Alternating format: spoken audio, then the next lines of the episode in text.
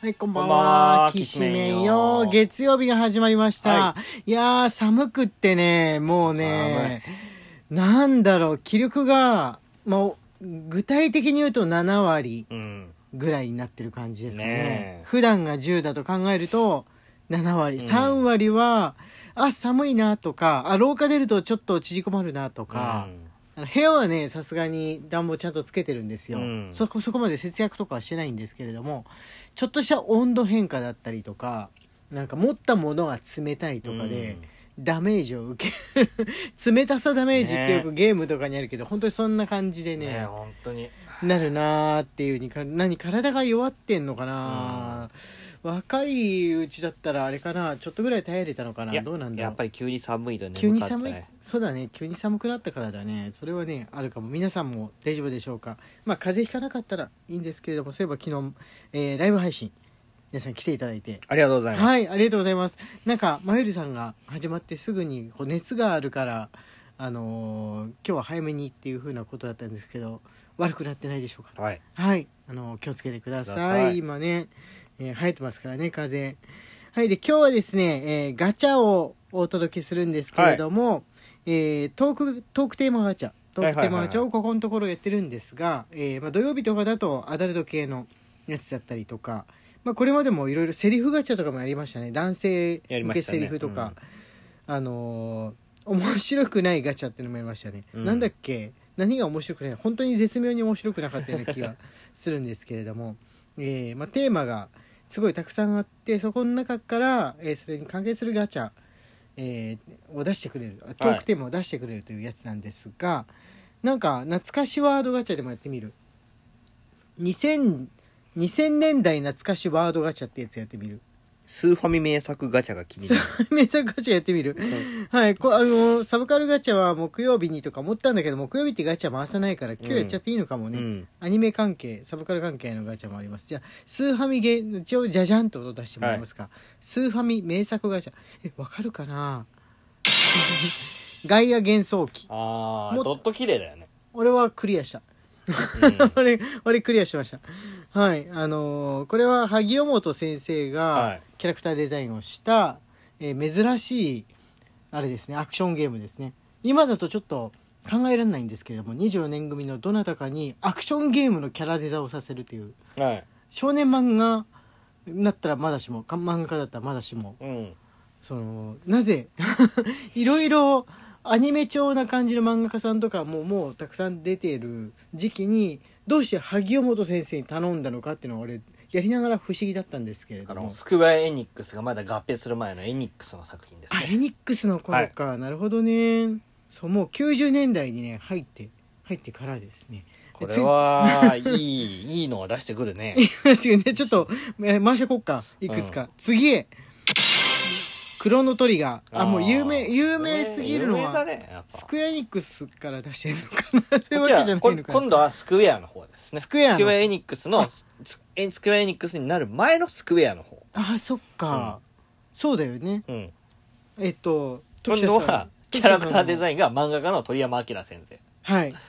そうだで、はいあのドラクエじゃなくってあのドラクエはエニックスなんですよはいはいはい、はい、クロノトリガーはスクエアだったんですよそっかそでっかスクエアで鳥山明先生でやろうっていうことではやいはいはいはいはいったのがクロノトリガーあれ時田さんのそう関わって作る、品でねはいそうであすのそうおです芝居の時によく一緒させていただいた、えースクエアスクエニックスの時田隆、はい、プロデューサーの時田隆さんなんですけれども俺の漫画にもねあのチラチラ出てきたりとかするんですけれども、で飲みも友達的な名作ですねはい、の作られた、えーうゲームですね。あの突然始めてすぐにボスにあの挑むようなことになったらあのびっくりするっていうか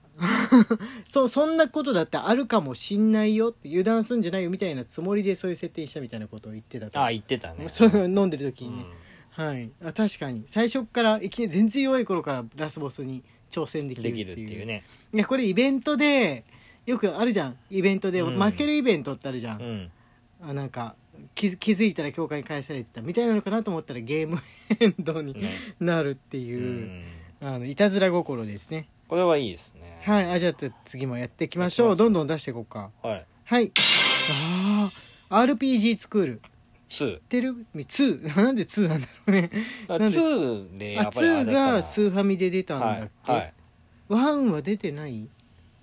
ワンは出てると思うよワンも津波に出てると思うよ出てるのかな、あうん元はねパソコンでやるやつなんですよこれねあそうなんだあの RPG を自分で作れるっていうやつなんですよそうそうでみんな RPG っていうとさ今もう多分 3D の想像すると思うけど、はいはいはいあの違って上から見下ろしのドラクエの初ドラ代クエのですねあの昔のドラクエみたいなそうそうそうドラクエを要するに自分なりに作れるよっていうそうそうそうそうそうそうもやうつはいこれ最初ねパソコンで出てて、うん作ったんですよね、うん作った覚えがあるんですよまだその頃あのフォトショップとかで作った絵を読み込むこともできるんでもうドドット打って作ったああす自 ご分い自分と自分の友達と全部ドットであれしましたあの街の風景までドットで作れるのうんうんうん全部すごい、恐ね、ろしく大変 お恐ろしく大変だから街これはあれだよねもう最初から入ってるあのーインとか使って自分でる作って楽しむっていうよりかは作ってる人たちの制作側の大変さを味わえるっていうあそうですね、うんだから最初からもうあの入ってて、うんデータとして入っててこの宿屋だったりとか、うんおい置いてあるもの木だの樽だのとか置いてあって宝箱とか階段とかを好きに配置してちゃんと階段でここのマップのここからこの地地下のここの階段につながるとか決めていかなきゃいけないっそてういうテンプレートがあってもきついんだぞっていう作り手側からのメッセージそうそうそうそう、うん そういう、うんここの中のね確かあのこれで作った RPG の大会みたいなのがあってああはいはいはいはい、はいえーなんか優勝すると発売までいかないまでもなんかど発表された遊べるように発表してくれてたような気がしたんですけどねなるほどねっていうのがございました、はい昔ですねちなみにシューティングとかねシミュレーションゲームとかアドベンチャーゲームのスクールもありましたね同じシリーズで出てうんうんおりましたね、はいえーロマンシングサガ2んまたなんで2なのあ ーなんで2なのあれ1はファミコンだったりするの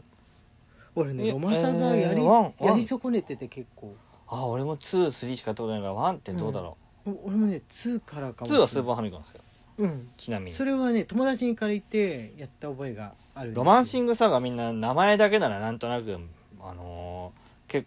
結構、うんそうですねああとのー昔一定の年齢から上の人だとそうさ、ですねあのは花輪のネタで知っ てるよ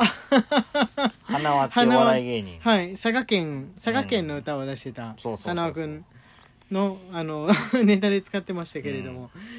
はいあの箱はねあの大人世代だとファミコンスーファミとか売ってる中華屋さんとかで見てて見見て見たことあると思うんですよ、うんすごい麗しい箱のデザインなんであそうですね箱っていうか、んキャラクターデザインがとにかく麗しいんでそうですね多分ね一回見てあこれのことかっていうふうに分かると思うんですがただねゲームなんかスクエアの作品てでてすねちょっと難しい、いんですよ、あのーそうなんですよボードゲームライブでうん、あの基本的にそのストーリーの設定があまりない、うんうんうんうんうんあのー話を進める上でのドラクエみたいに話を追っていくっていう感じじゃないんですうんよ、うんうんどっからでも自由にあの放り投げられて自自由にやってねっていう作りになってて、そうそうそうそうそうそうそうそうそうちょっと特殊な作りですね、うんなんかねあれあれが似てるかもしんないあのーあれなんだっけちょっと待ってあごめん今一瞬止めてお考えたら思い出したスカイリム現代のゲームだったらスカイリムみたいなとかね、うんオブリビオンとかあのエルダースクロールシリーズそうそうですね外国のだと結構そういうの多いじゃん外国の人っうてん決まり決まった道を進むみたいなの嫌いだからさ、RPG ファンタジーだろうと、まあ、好きにもう吸血鬼の館行きたかったら勝手にどうぞドラゴンになりたかったら勝手にどうぞみたいな感じで、うんもうそこで強すぎて死んだら自己責任みたいなのあるじゃん、そうですね海外のロマンシングサガまさにそういう作りですねそうそうそうそううんそう、いきなり吸血元鬼祖のじゃ館行なっいたか方な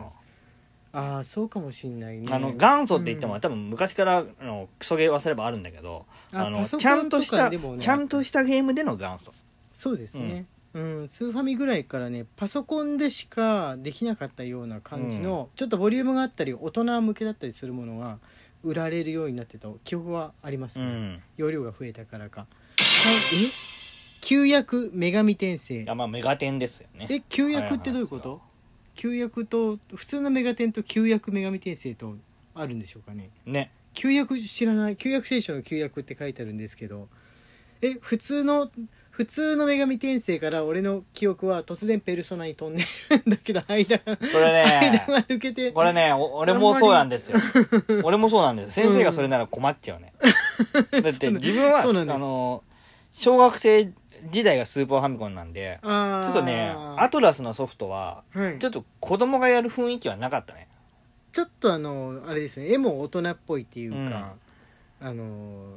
こうセクシーな感じの絵も出てきたそうりそうそとうそうかそうそうするんで青年しのりっていうんですかね、うん子供がやる雰囲気はなかったねそうですね、うん高校生だったけど女神転生あの話題になってたの結構それでも大人っぽいっていう風にゲームと好きなクラスの子とかはうん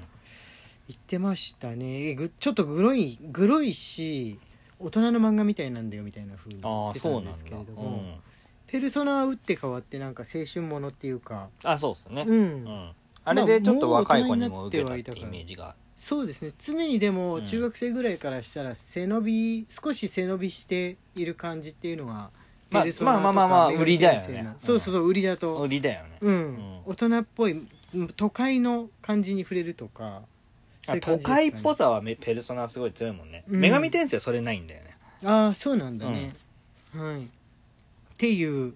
世代じゃない人ねでもペルソナは知ってるよね今の若い人でもはいああいけないこれはねもう終わりですよ終わりかなもう時間的に終わりあですああえー、ゲームのことを話してるとあれだな別にゲームのサブカルの日じゃないのに最後まで行っちゃいましたね来週はまた別のトークテーマガチャやってみましょうかやってみましょはいというわけというで今わけで日はこれまでですう荒井家のきちめんトークでしたはいそれではまた明日結局オタクになってしまうという